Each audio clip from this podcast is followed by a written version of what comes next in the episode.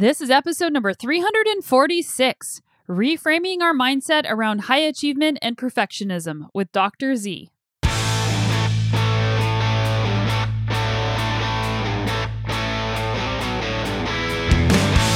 Welcome to the Sonya Looney Show. This is a podcast about high performance and well being, and I'm your host, Sonya. And if you're new around here, I am a world and multi time national champion in mountain biking, and I still race professionally. I'm a health and mental performance coach, a writer, a mom of two little kids, and I own my own business. And if you're not new around here, welcome. I'm so glad that you're back, and I'm so grateful that you are part of this awesome community and that we get to learn and grow together. I see when a person is prone to do things right and perfectly, to pay attention to details, it's important to ask yourself three questions. The first question is What's my motivation here? Am I chasing an outcome or am I chasing a process? The second question will be Am I trying to approach something like gain recognition from someone or being seen by others? Or I'm trying to avoid being a failure and feel like I'm not good enough? And the third question is how am I holding my standards? Am I holding onto them with white knuckles or I'm holding them softly and flexible? So I think those three questions are the beginning to check whether your perfectionistic actions are helping to get closer to your values or pushing you farther away. I just got back last night from my race that I went to in Brevard, North Carolina, called the Pisgah Stage Race. And good news, I actually was able to win this race. It was a five day mountain bike race, and I'll be talking about it on a later podcast. But I surprised myself, and I also really enjoyed racing amongst a star studded women's field. In fact, the women's field was even more competitive than the men's professional field. So that was pretty cool. And I also had the opportunity to connect with some friends, and I did two presentations on mental performance and well being in Asheville and Brevard. And both of those were very well attended. So it was great to meet some of you and really fun to see your interest.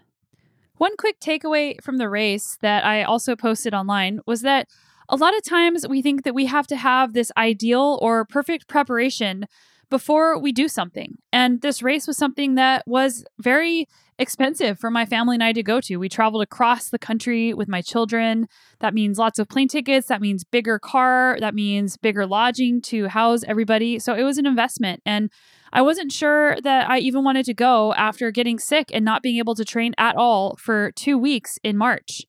But Matt, my incredibly supportive husband, reminded me that we're not only going so that I can do well at the bike race. We're going because this is the type of family we want to be this is the type of things that we want to do in our lives, regardless if we are ready for it 100% or not.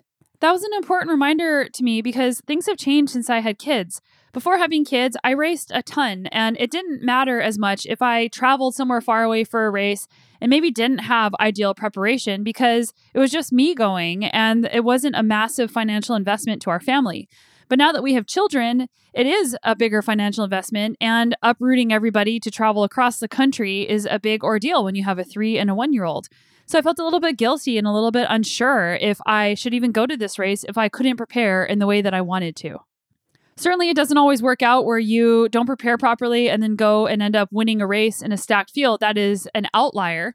But it was a great reminder that the importance isn't how ready you feel, the importance is the type of person that you want to be. And if you're always waiting for the right moment or the perfect preparation before you show up to something, you might be leaving a lot of opportunity and experience on the table. And I remember thinking to myself before we even started the race at in Pisgah, we did several things leading up to it that I already mentioned. And before even starting the race, the trip already felt like a win. So when you have a big goal and maybe you didn't have the right preparation that you were hoping for, asking yourself, aside from the result, what would also make this a win? So that's kind of a nice segue into today's episode with Dr. Zurita Ona, and she is awesome. I really enjoyed this conversation with her. She is a licensed clinical psychologist who founded the East Bay Behavior Therapy Center, where she runs an outpatient program integrating acceptance and commitment therapy, or ACT, and exposure response prevention. She's experienced in working with children, adolescents, adults with OCD, trauma, anxiety, and emotional regulation problems. Her work is dedicated to helping clients get unstuck and live the life that they want to live. Her most recent book is called Acceptance and Commitment Skills for Perfectionism and High Achieving Behaviors. Do things your way, be yourself, and live a purposeful life. And what I was just talking about, perfectionism and high achieving behaviors, a lot of us won't even show up to something because of those behaviors and that mindset. So, in this episode, we tackle topics such as achievement, perfectionism, overworking, knowing what our values are, and so much more. In fact, some key takeaways is how to have a healthy relationship with high achievement, how to identify perfectionistic actions that you might be exhibiting, what to do when you feel stuck, and also identifying the optimal amount of hard work because it's so easy to overwork, especially if you're passionate about something. We also talked about striving to be the best without comparison, and that is a huge challenge. And then we talked about celebrating success. And celebrating success is something that high achievers really struggle to do.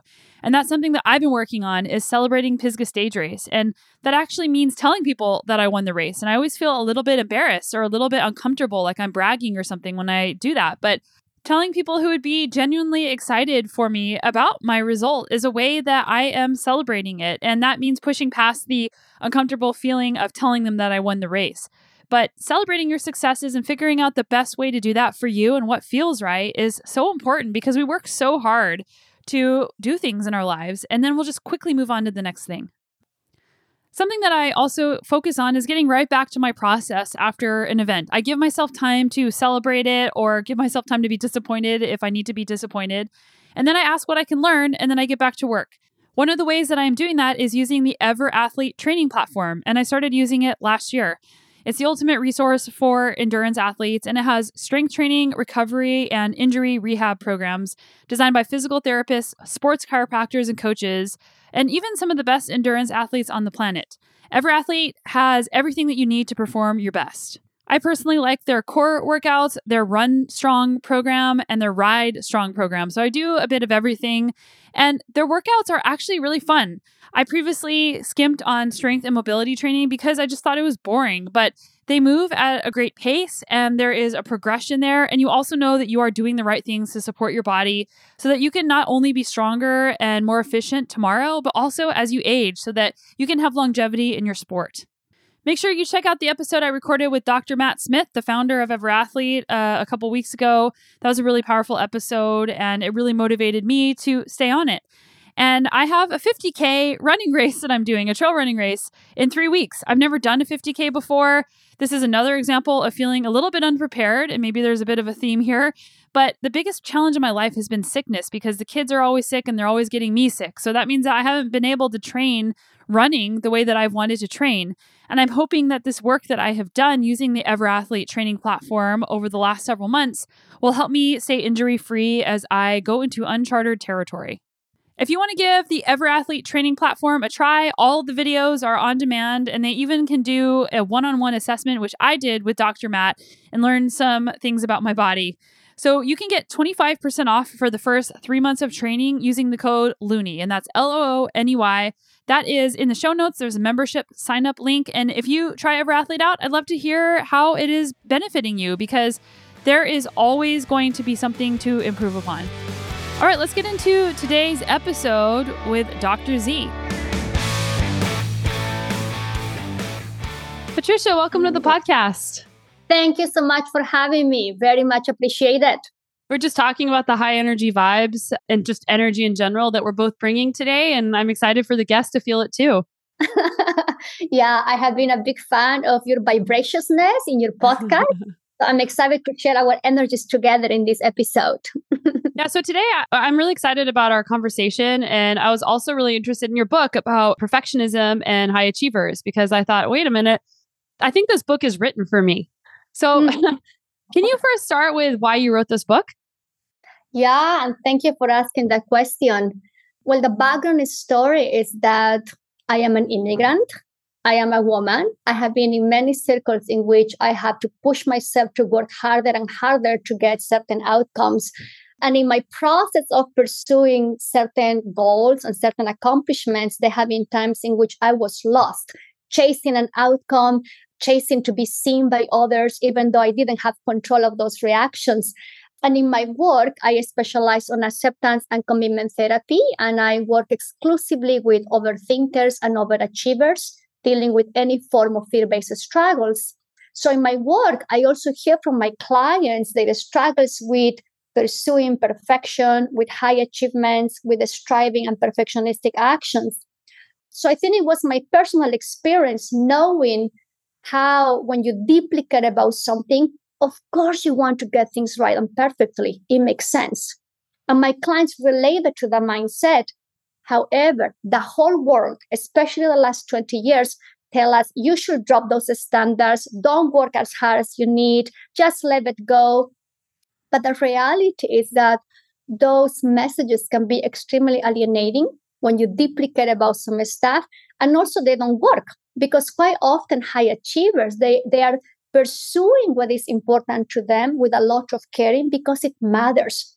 So imagine that someone tells you sonya don't worry about the quality of your podcast. Don't worry about the microphone or the audio. Just let it go. How will that be for you? yeah.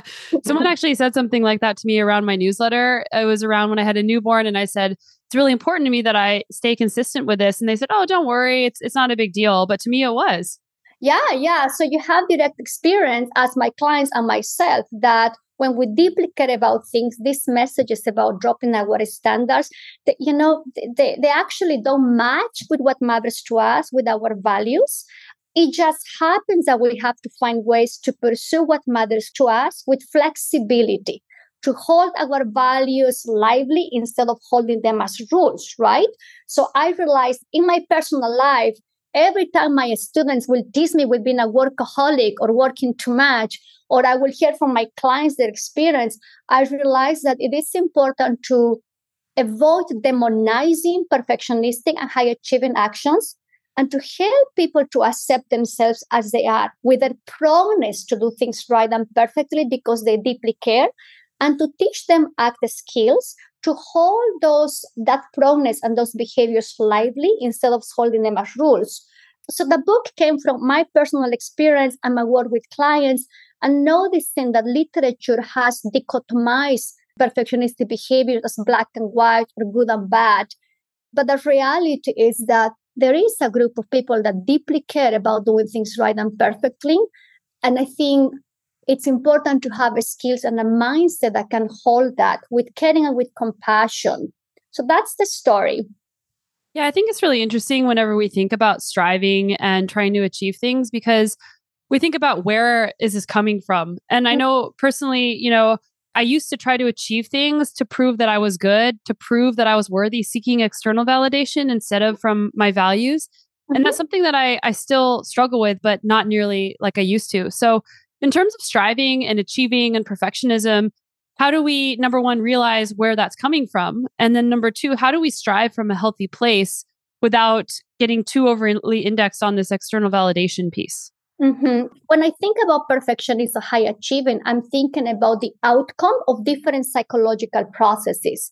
I think that perfectionistic actions are driven by a strong fear of making mistake, a strong fear of being a failure, rules about how things supposed to be or how others supposed to be, and a strong attachment to the sense of self defined by our accomplishments. So the, the combination of these psychological processes drives perfectionistic actions. Now, answering your question specifically, I see when a person is prone to do things right and perfectly, to pay attention to details, it's important to ask yourself three questions. The first question is What's my motivation here? Am I chasing an outcome or am I chasing a process? The second question will be Am I trying to approach something like gain recognition from someone or being seen by others? Or I'm trying to avoid being a failure and feel like I'm not good enough. And the third question is how am I holding my standards? Am I holding on to them with white knuckles or I'm holding them softly and flexible? So I think those three questions are the beginning to check whether your perfectionistic actions are helping to get closer to your values or pushing you farther away there are many areas in which perfectionistic actions can show up in the way that we're running a podcast, in the way that we are parenting, in the way that we are relating to food or to our bodies, in the way that we're approaching our friendships or romantic relationships. So every time that we find ourselves with this feeling that says you have to do more, it's not enough, watch out, you may make a mistake. Watch out, you may not be a good friend. Right now, we have to check what you're chasing.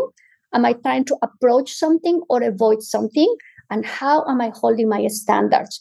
I think those key questions are going to help people to distinguish whether your perfectionistic actions are effective or ineffective in your life. Yeah, those three questions are really powerful. And also the fears that you mentioned fear of mistakes, of failures, of rules. And you also mentioned um, defining the self based on accomplishments. And I think that in some ways we are defined by that in our society. Like people ask, like, oh, what do you do? Like, I, I hate asking people, what do you do for hmm. work whenever I meet them because I don't want them to have to define themselves based on what they do, which is partially related to accomplishment. So, you know, talking about accomplishment and defining sense of self, how should we define sense of self either without tying it to accomplishment or or gently tying it to accomplishment? yeah, that's such a such an important question, right? And there are so many ways to answer it. I think I will start by sharing that um, it does make sense that when you deeply care about something, and you you get a particular outcome you feel proud of yourself right i think mm-hmm. there is a lot of intrinsic motivation when you're prone to do things right when you are a striver right and there is nothing wrong with that what is important is to check if i only think of myself based on that dimension. If i'm thinking of patricia oh she's an author and that's all what i am. Um, i think it's important to imagine there is one act exercise it's a values based exercise in which you invite people to imagine what would your romantic partner or what your ch- child or what your best friend will say about you if you are celebrating your 80th birthday like i will ask myself patricia if your best friend will be in your party and you are celebrating your 80th birthday what would you like them to say about you?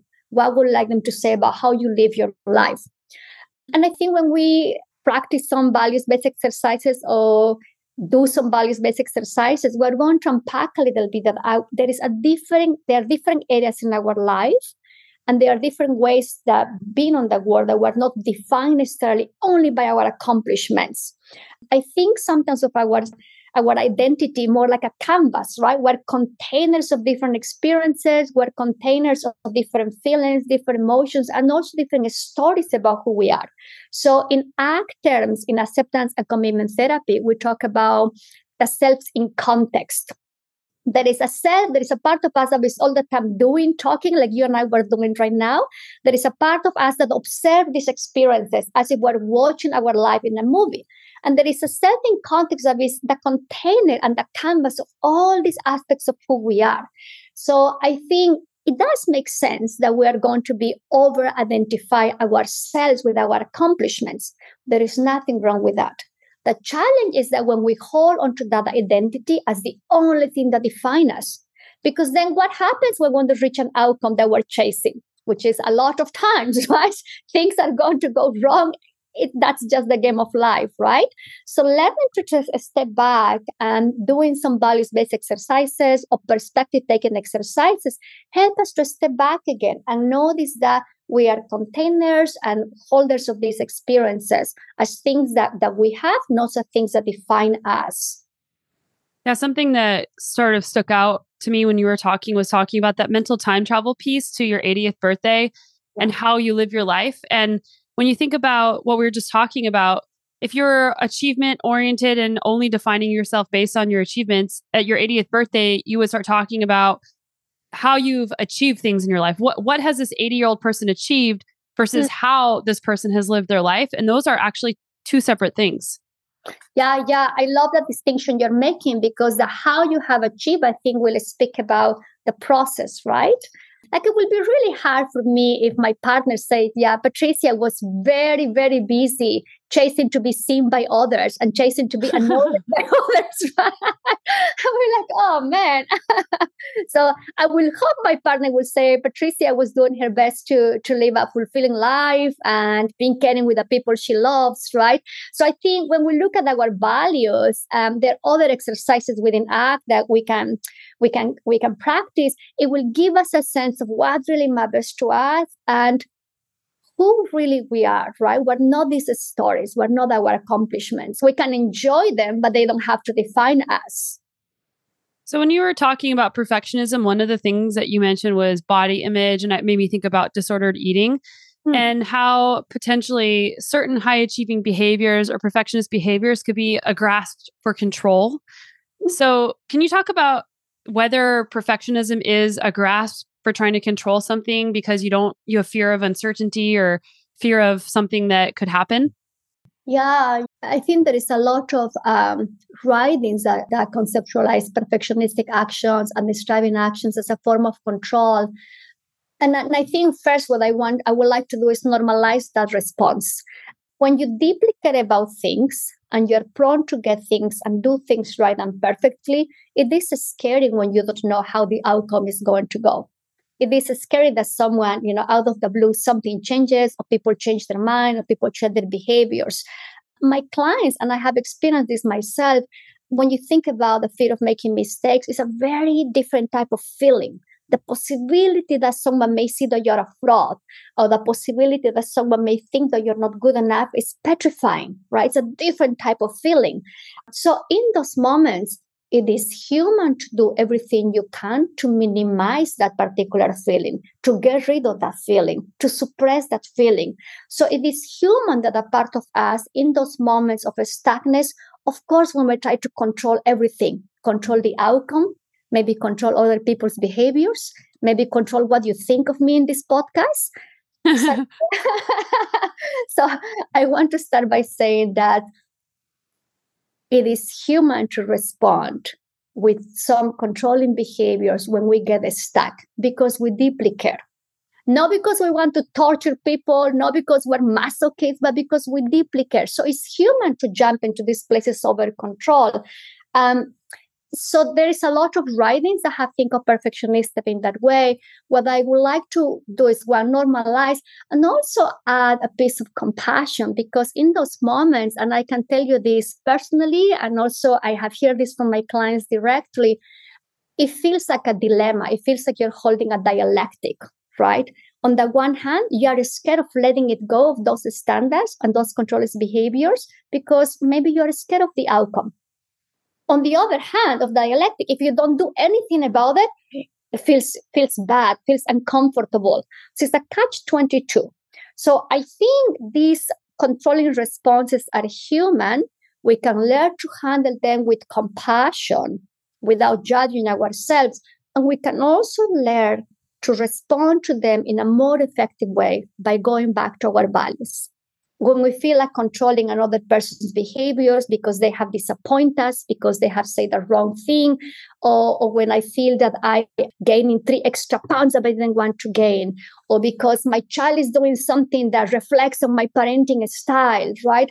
And I may feel like controlling those those instances. I will invite people to acknowledge that it is hard. It's a moment of stuckness and it's a moment when you want to ask yourself, what, what's my value in this situation? How do I want to respond to this right now?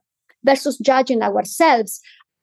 The only reason why it's important for me to normalize these responses is because, again, there is a lot of literature looking at high achievers as over controlling people when we hold into these labels, right, we forget to look at people as people interacting in a context, as people who are reaching a moment of stuckness. It's easy to label behaviors, but I think it doesn't help a person to get unstuck if we're going to box their behavior, right?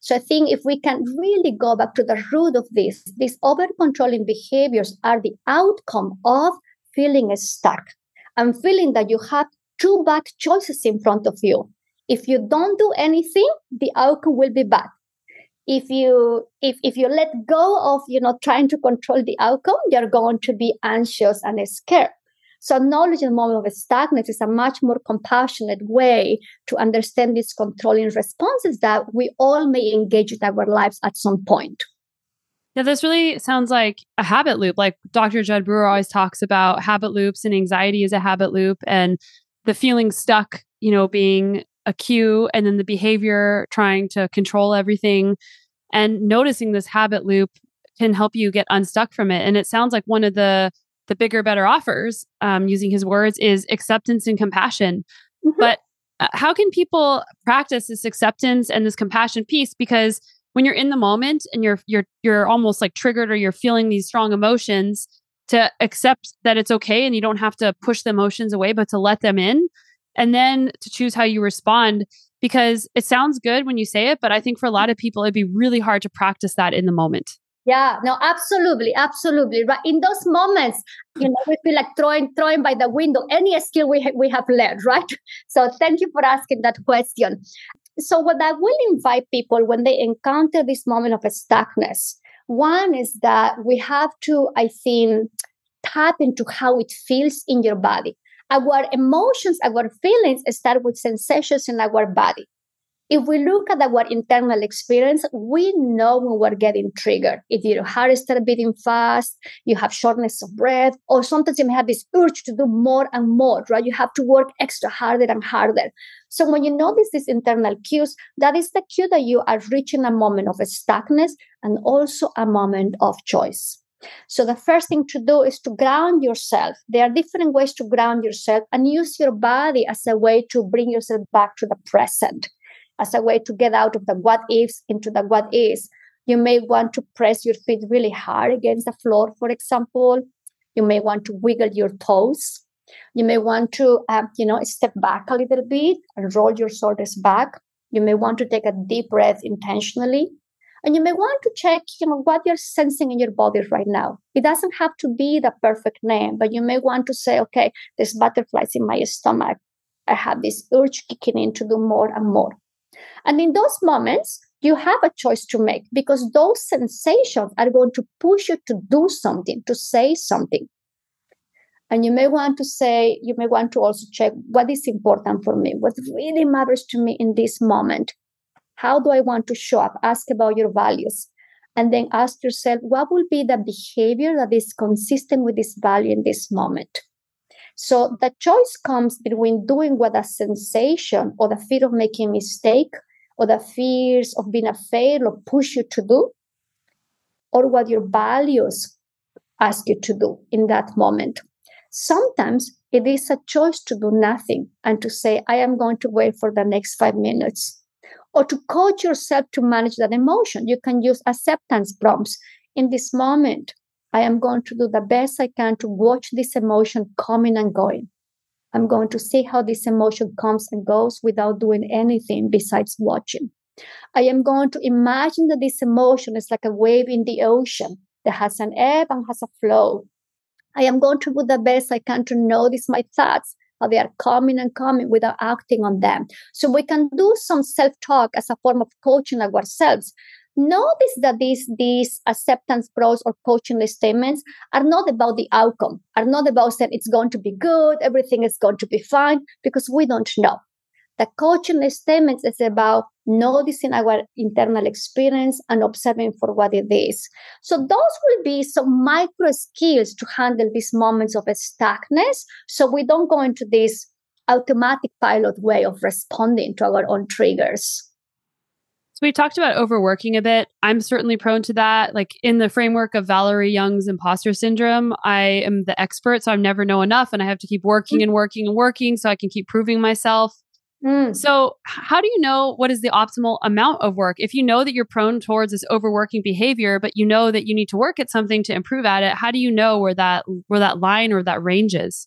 That's a great question, Sonya. That is a fabulous question because I have been told by a lot of my students that I have workaholic tendencies. Right?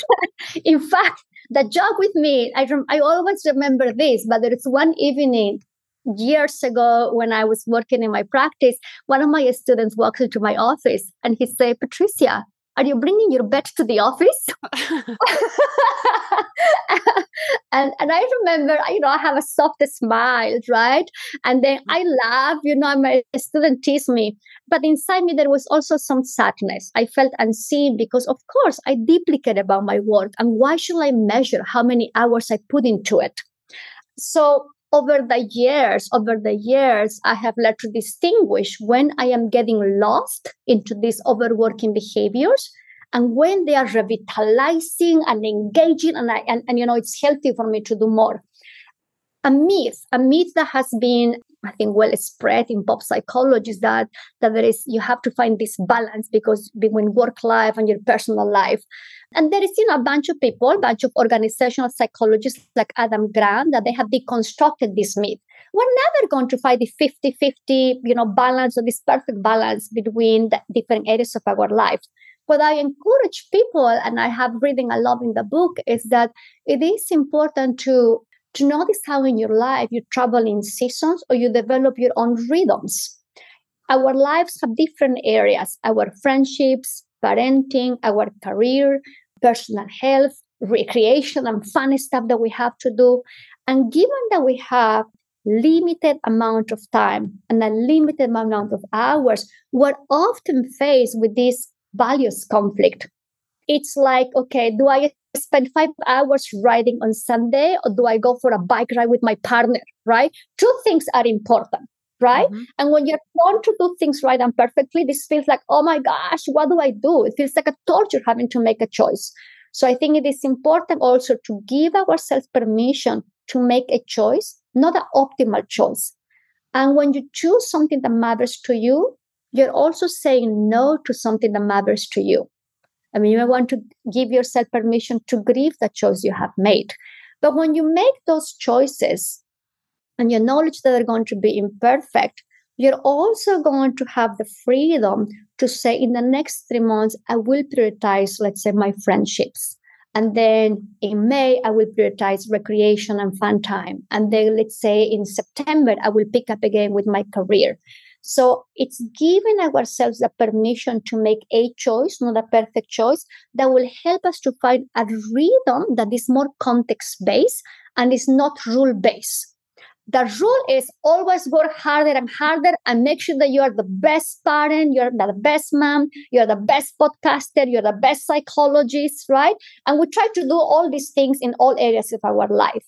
So that is not a sustainable model but giving ourselves permission to make a choice, to grieve some of the choices we make, is going to help us to find our rhythms. So I think it's not, you know, it's not a it's not a simple or short response, but I think that when we're prone to overwork, it's important to check, you know, what's happening in other areas of your life.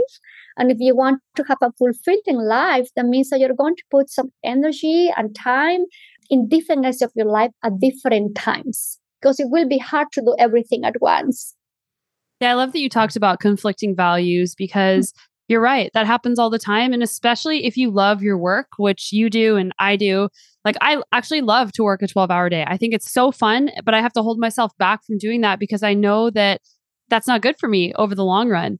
And just like what you said, I call it intentional imbalance with these mm-hmm. rhythms. I I choose to have that and I say I'm going to be focused on you know this one area this th- for this this month or this quarter or these weeks and then the next time i'm going to be more focused on this type of thing and that's you can even do that within your own work like that people ask me how do you wear so many hats and do so many different things and it's by doing that it's not by doing everything well all the time but it's mm-hmm. by prioritizing what are the things that are most important right now that's um, beautiful. Yeah. I, love I love this concept of intentional imbalance. and if it's okay, can I ask a little bit more? I know for myself because I'm super passionate about what I do. Like you, I may enjoy a 12, 15 hours day of work, right? It's my passion. I will be super excited with that, right? but I know it's not sustainable, right? My body feels it, my mind feels it. So I I have committed to myself and have promised myself to not overdo things sometimes you know I have to give myself permission to overdo things because it happens. But in general, over the years, I have told myself, okay, the day has X number of hours. And in this month, I'm focusing in these three values of my life. Right. And I, am literally every month I'm tracking how I'm doing, how, how I'm living my values. And if uh, let's say like a 5 p.m., right? When I want to pause and take a break to go to the gym. And I have this urge, this thought says, Patricia, it's just one more email it's just one more email. It will be like one second, right? and I'm like, ah, oh.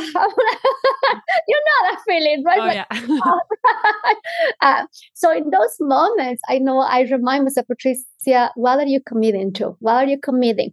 And when I engage in moving physically, right, I think that helps me to go to my next but that is something that, you know, I have read over the years. How do you manage that tiny thought that says, just one more email, just one more interview, just one more call, knowing that if we keep doing that, we're going to have the 12, 15 mm-hmm. hours because it's never just one more email, right? Because then we tell ourselves, no, can do this other one too. You know, this one is easy, right? And then we look at the clock, three hours pass by. How do you handle that? I'm smiling because I, I don't think there's ever a time where you have that 100% perfect. Yes. I think like what you said, noticing the behavior because I do mm. that all the time and I'm a professional athlete. I need to train, but I often am so excited about my other work that mm-hmm. an hour goes by and I haven't gotten on my bike yet and I get frustrated that I haven't gotten on my bike yet. But for me, it, it was more about learning about the theory of well-being from Mar- Marty mm. Seligman and learning that it's not just about achievement and about you know this work and engagement piece like those are parts of the theory of well-being but there's relationships and there's other pieces in life that make you feel more fulfilled and mm-hmm. also mm-hmm. learning that like the positive emotions associated with happiness those come from lots of different areas and by diversifying that then i'm going to be even better at my work even if i spend less time doing it mm-hmm, mm-hmm. i'm so glad that you bring that up you know one, one of my favorite chapters in the book was talking about how we are wired for distraction our brains are not designed to keep going on and on and on, right? So another micro skill for me, and I encourage people to try this, is to schedule your reset times. In my calendar, every three months, there are actually reset times. And during the day, I literally have that reader like reset time to mm-hmm. simply connect right? To simply disconnect from whatever I'm doing and distract myself. You can distract yourself with music, going for a short hike, going for a short walk, watching YouTubes of people that you like. But I think we have to acknowledge that in order to have a fulfilling life and to protect our well being, we have to just make room for our brain to distract our brain by nature is going to wander. So uh, to me, it has been very helpful to build that in my schedule, to have reset times, to just chill and let myself to disconnect a little bit. Yeah, something that you said earlier made me think. You said talking about the best podcaster, the best athlete, like the word best, when mm. best is sort of an evaluation based on maybe not even your own evaluation. Maybe the best is like Apple Podcast chart or you know, whatever the thing is. And I think that best can become decoupled from process. Mm-hmm. And a lot of times you can have a process and still not, quote, be the best because you can't control if you're the best relative to somebody else. So, from a high achieving and perfectionist behavior, how do you wrestle with doing your best, having process, but without comparison? Well, I have a I have a little story for you to answer that question. Can I, can I share this? Of course. so during COVID, all the gyms got closed, and that was very stressful for me because I exercise to keep my body healthy and to clean my mind, right? If I don't mm-hmm. exercise, I will be a walking mess. I need to exercise. I tried to go for a run, but then my knees were hurting.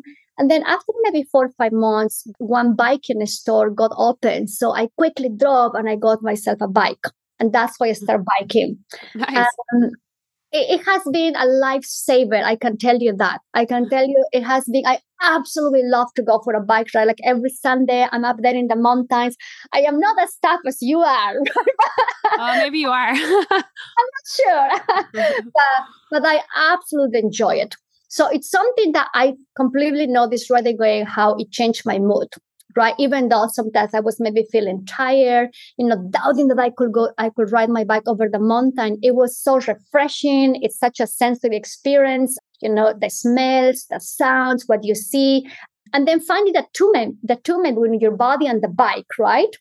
But of course, of course, because the mind does its own minding. When I was riding my bike and I was like maybe having shortness of breath, having all these these doubting thoughts, can I do this? I'm not going to make it, blah, blah, blah, blah. And then there was this group of bikers riding next to me, you know, so easily, like and then I would look at them and my mind will say, I never will be like them. There's no way I'm going to ride my bike like them.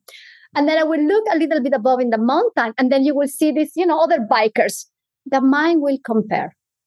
In any situation we are in, whether you are parenting your child, whether you're writing a book, whether you're doing an interview, let's acknowledge that our mind, as a content generating machine, of course, is going to compare. Now, The challenge is when we hold, hold on to those comparisons as our metric to measure ourselves right? Like if my mind says, oh my goodness, Sonya, she's a professional biker. I have to ride my bike like her. Then, you know, I can be inspired by you, right?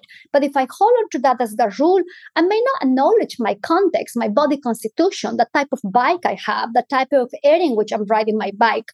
So I think acknowledging that, that our mind will compare is the first step to just make room for our mind do its own minding but then noticing whether you're holding onto those comparison thoughts as rules. And how do we know we're holding a thought as a rule? Because we're, you know, perceiving that there is one single way to do things, right? It's like one behavior matches the rule versus checking what's my context right now in this given moment. What is doable to me without losing myself? I think that that's the part that says, what can I do that is consistent with my values without losing myself is important. Because we may push ourselves to do hundreds of things and then go to bed tired exhausted wake up cranky and you know we don't go to the gym we don't hang out with our friends. So i think acknowledging the comparison thoughts checking your values checking what's doable for you in your given context without losing yourself. I think that is one way of handling that, that we can do what matters without holding onto those comparison frames as rules for ourselves. Because our context, every person's context is going to be different. There's never the same. And there is so much that happens in our life that requires that we dance with things that happen in our life versus trying to do the same step over and over. That's when we get stuck. Yeah, and our context changes as our life changes. Like having children was a big shift in context for myself. And I think that a lot of times when people compare themselves to a previous version of themselves, potentially, they can get stuck as well because maybe your inputs are now different or your expectations are different or even the weighting of your values have changed. Yeah, yeah, yeah. Thank you for bringing that up. I think that's another metric that we have. You know, I was able to do this in the past, you know, 20 years ago. I should be able to do it now. When we think about body image, for example, how common is that people will say, oh, but my body looked like this then. I wanted to look the same, right? And we start overdoing things, you know, engaging in restrictive diets that make us feel tired and we don't think clearly later on. I think it is important to hold our comparison thoughts as part of our mind and also to acknowledge that it is hard. Sometimes some things are hard. Letting go of the past, of the things that we're able to do in the past, is not easy. But continue to pushing ourselves to do something without acknowledging our context. I think it's much harder and adds much more suffering into our life. I remember when I started writing that's another story of comparison thoughts. So the first the first book that i wrote i co-authored it with my mentor and his best friend. There was we were at a psychology conference and we're having dinner and my mentor very kindly looked at me and says i want to invite you to co-write this book with me and I'm still a graduate student, maybe my second, third year, an immigrant with the accent you hear today. And I start crying. And I remember saying, I can't, you know, there's no, you know, it's not my first language. I cannot do this. And he said, I think you are ready. And I say, I can't. Very quickly holding onto a rule, right? I quickly limit myself. And then four weeks later, I was knocking in his office door. And then I say, okay, let's do it that was the first book that I, I wrote. I co-authored with my mentor and his friend. Uh, and I can tell you that my mind was again comparing myself with their writing. They have written at least five, you know, 10 books by then. It was my first book. So their process was very different. But I remember also that that I was very scared and very anxious about how my writing will be and what will they think and i will try to tell myself okay j- you know j- just keep going right? Sometimes we want to power through things because we think that is the effective thing to do. The challenge is that powering through things takes a lot of mental energy. So i think compassionate responses uh, being kind on ourselves when noticing these comparison thoughts in some way free us to make our next move in a more effective way I wanted to talk about perfectionism as it relates to obsessive and harmonious passion. Mm-hmm. Um, I think that that's a super interesting place to go, and people might not even know what those two types of passion are. Um, can you talk about perfectionism and these two types of passion? That's a really cool concept, right?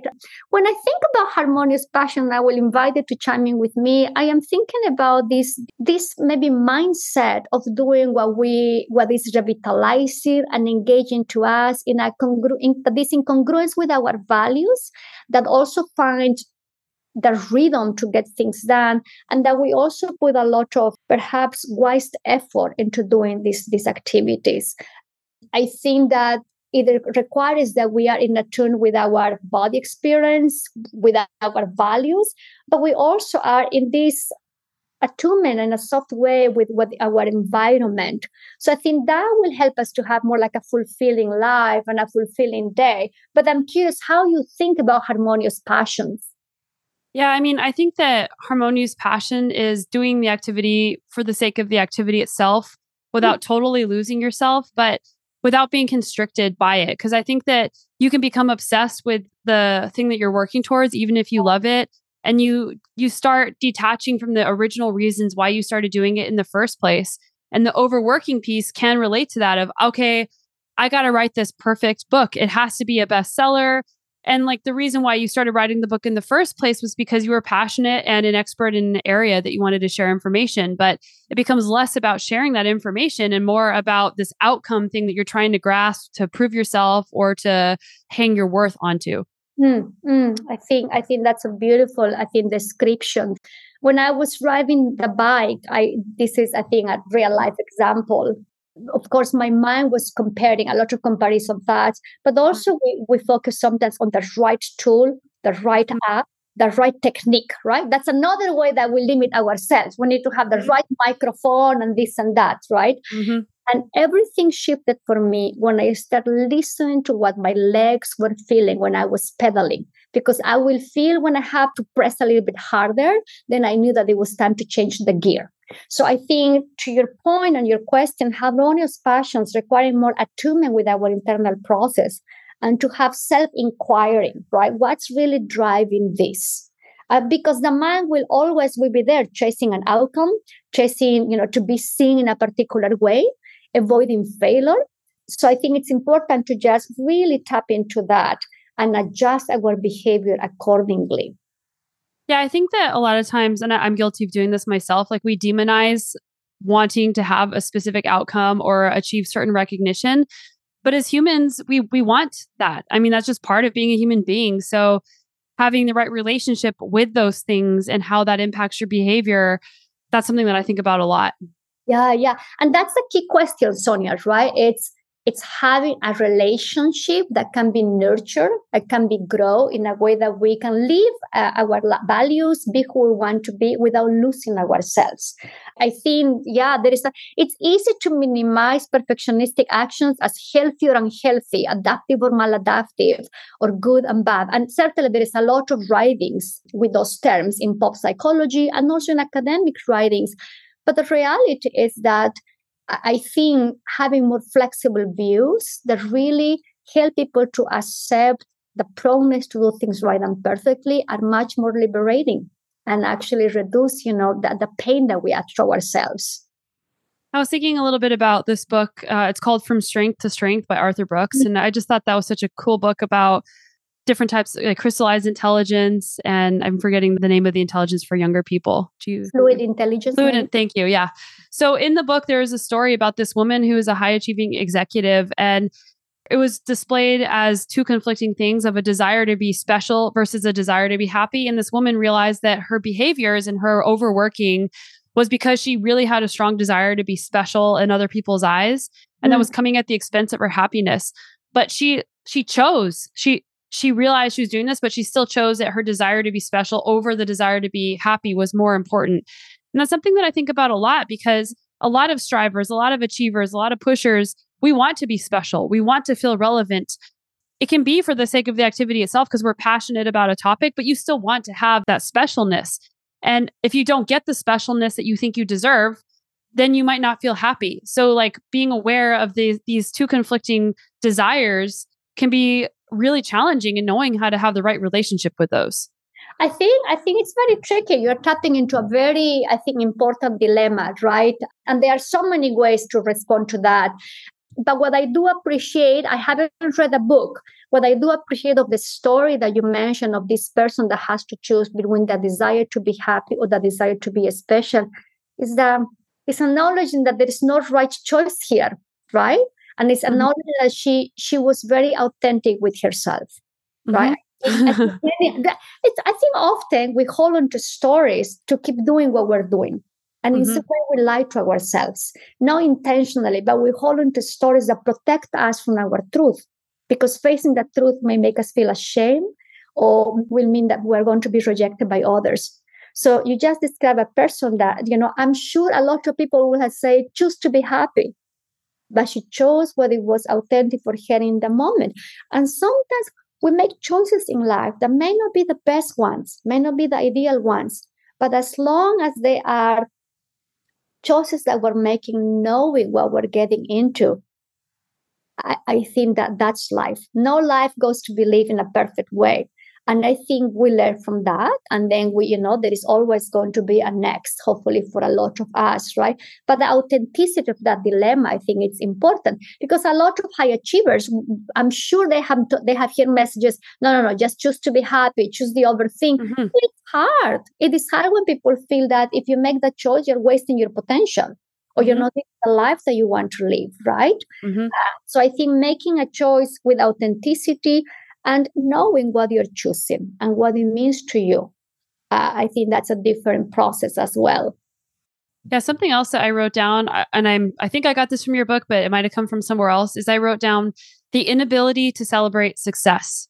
And mm. that's something that I struggle with. I'll work hard towards something and I'll reach a milestone or something is successful, but mm. I just am like, eh, whatever, on to the next. And I'm wondering if this inability to celebrate success comes from this high achieving mindset and also maybe tied to that when then thinking that you talk about in your book. Yeah, yeah, that's a great question. Here's what I can tell you in, you know, based on the work I have done with my clients and also my personal experience. When we think about people who are prone to deeply care about what they do, they get reinforced intrinsically by doing things right and perfectly it's really how how you feel about yourself when you're getting a particular when you're participating in a particular project or activity.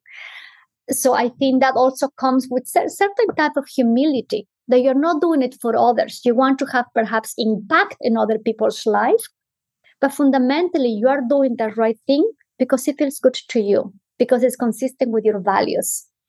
The challenge with that sometimes is we don't give ourselves to savor how it feels. You know how was the process? What did i learn from it? And we quickly may go into the next. So i think there is and, and i think a lot of um, different models of well-being have talked about this skill of savoring experiences right? Which to me comes with self-reflecting and having like a post-mortem a little bit after you have completed a project or you have reached a particular outcome or you have reached a milestone right? And making room for the experience of that comes for you after that. I know for me for example after every single book i have put out there there is a there is a sadness that comes because I'm not, you know, reading, you know, all the papers for that particular topic, because I'm not chasing, you know, I'm not torturing my friends. Do this make sense? What do you think about this? This metaphor, right?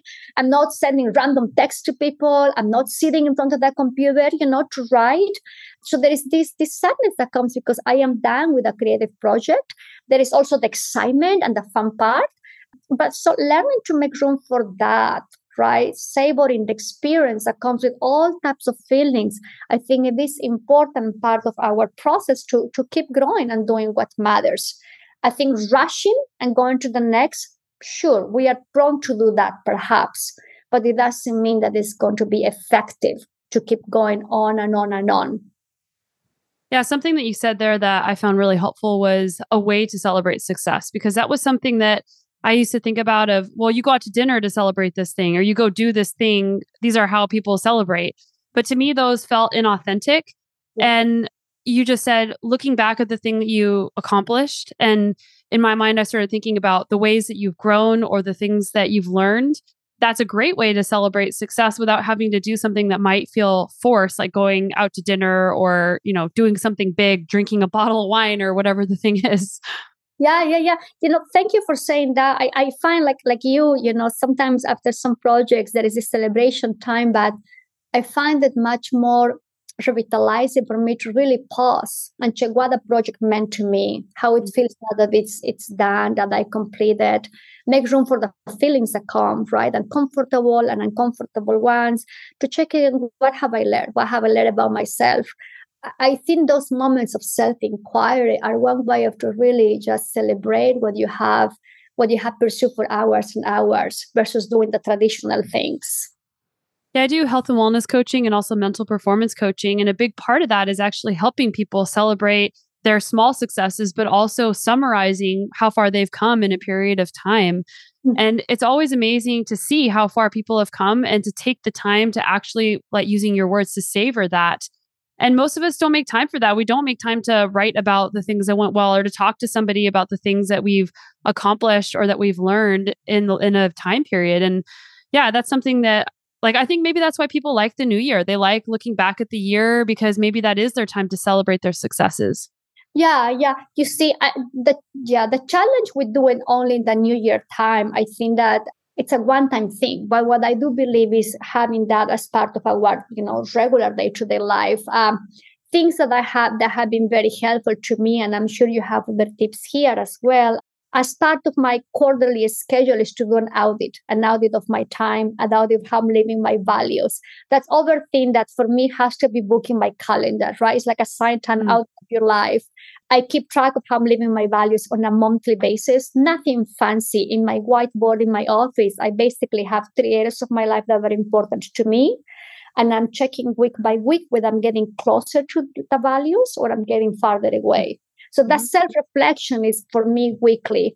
And then quarterly, I check where am I putting my time? What am I doing this engaging, revitalizing versus the things that are draining energy, the things that are taking me closer to the values and taking farther away. So I think having that built into our schedule will allow us to, to really pause more versus going along with a hustle culture that we live these days to do more and more and have more and more. Yeah, when you say the word audit, I feel a negative like thought because you think about the IRS auditing you. um, but I, I think it's important. It is important to be objective and try to look for ways that you can improve and be better. But I do think it's important to to look at the things that went well, and I think that we tend to focus on all the things that didn't go well or on all the things that were lacking instead of all the things that we do have. Yeah, yeah. Well, that's another thing that our brain will do, right? We are to have negative bias, right? Yes. men and they keep women, of course, they needed to anticipate what could go wrong. Am I going to die? Is there going to be food? You know how the weather looks, and they need. They also needed to keep track of what went wrong. So we are walking these days in the information era with a brain that is prone to focusing what could go wrong, right? But I think to your point, learning to hold all the layers of reality coexisting with each other is also what is going to help us to have a fulfilling life, right? Uh, do you have time for one last topic? Mm-hmm.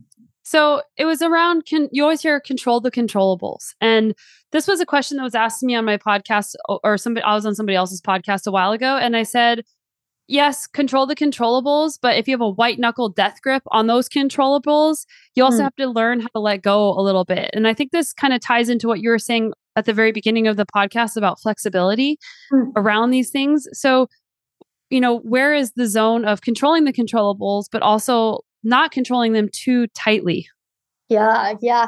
To me, they all it all goes back, and I'm using ACT lenses to answer your question to me it all goes back to check if i'm holding into into my thoughts or my emotions with white knuckles like like this. I'm making a mm-hmm. fist right now. And when you're making a fist you will know this you know how you how you know you're putting pressure on your hands how your fingers feel right?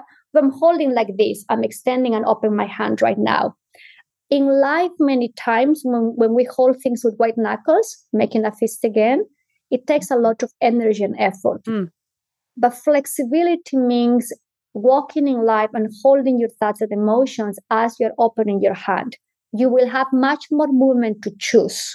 So I think it makes sense sometimes controlling the controllables, but always checking, am I holding them too rigidly or flexible? How do we know that? By checking our experience. Right? Am I getting stressed if there is a variation of this, if things go wrong, right?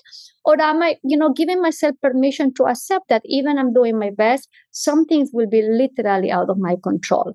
So I think checking that internal experience is helpful. Well, thanks so much for coming on the podcast. That time absolutely flew by. I couldn't believe how quickly when I looked at the clock. um, well, where, can, where can people find your work and find more and, and your podcast too? Thank you. Well, and thank you for all the questions. They were very juicy questions, as I will say. I absolutely love them, all of them.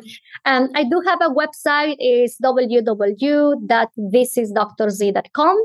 And the podcast is called Playing It Safe. It's I, I talk a lot about fear-based struggles and how to navigate ineffective playing it safe moves like rumination and overthinking, catastrophizing, doubting, that's my cup of tea, of course. You're talking about my my my day. and my mind too. Thank you so much for having me. Thanks. It was a pleasure. I hope you enjoyed that energy packed episode with Dr. Z and maybe even identified some high achieving behaviors that may not be serving you or someone around you. If you think that somebody else would benefit from this show, please share it with your friends because that is the best way to get the message out there. And that is ultimately why we do this, is because we want to help people be better. If you like topics like these, I've been sending out lately, it's been about a monthly newsletter instead of a weekly newsletter about high performance and well-being, and you can get that at sonyalooney.com slash newsletter. I also am on Instagram and I've been posting videos, more like snippets and sound bites from things that I've learned through my reading and podcasts. So feel free to follow me on Instagram, and that is at Sonya Looney. I am so grateful that you are here and that you are committed to this personal journey of growth and our mission to be better every day. And I'm right there with you. I'll see you right back here next week with another great episode.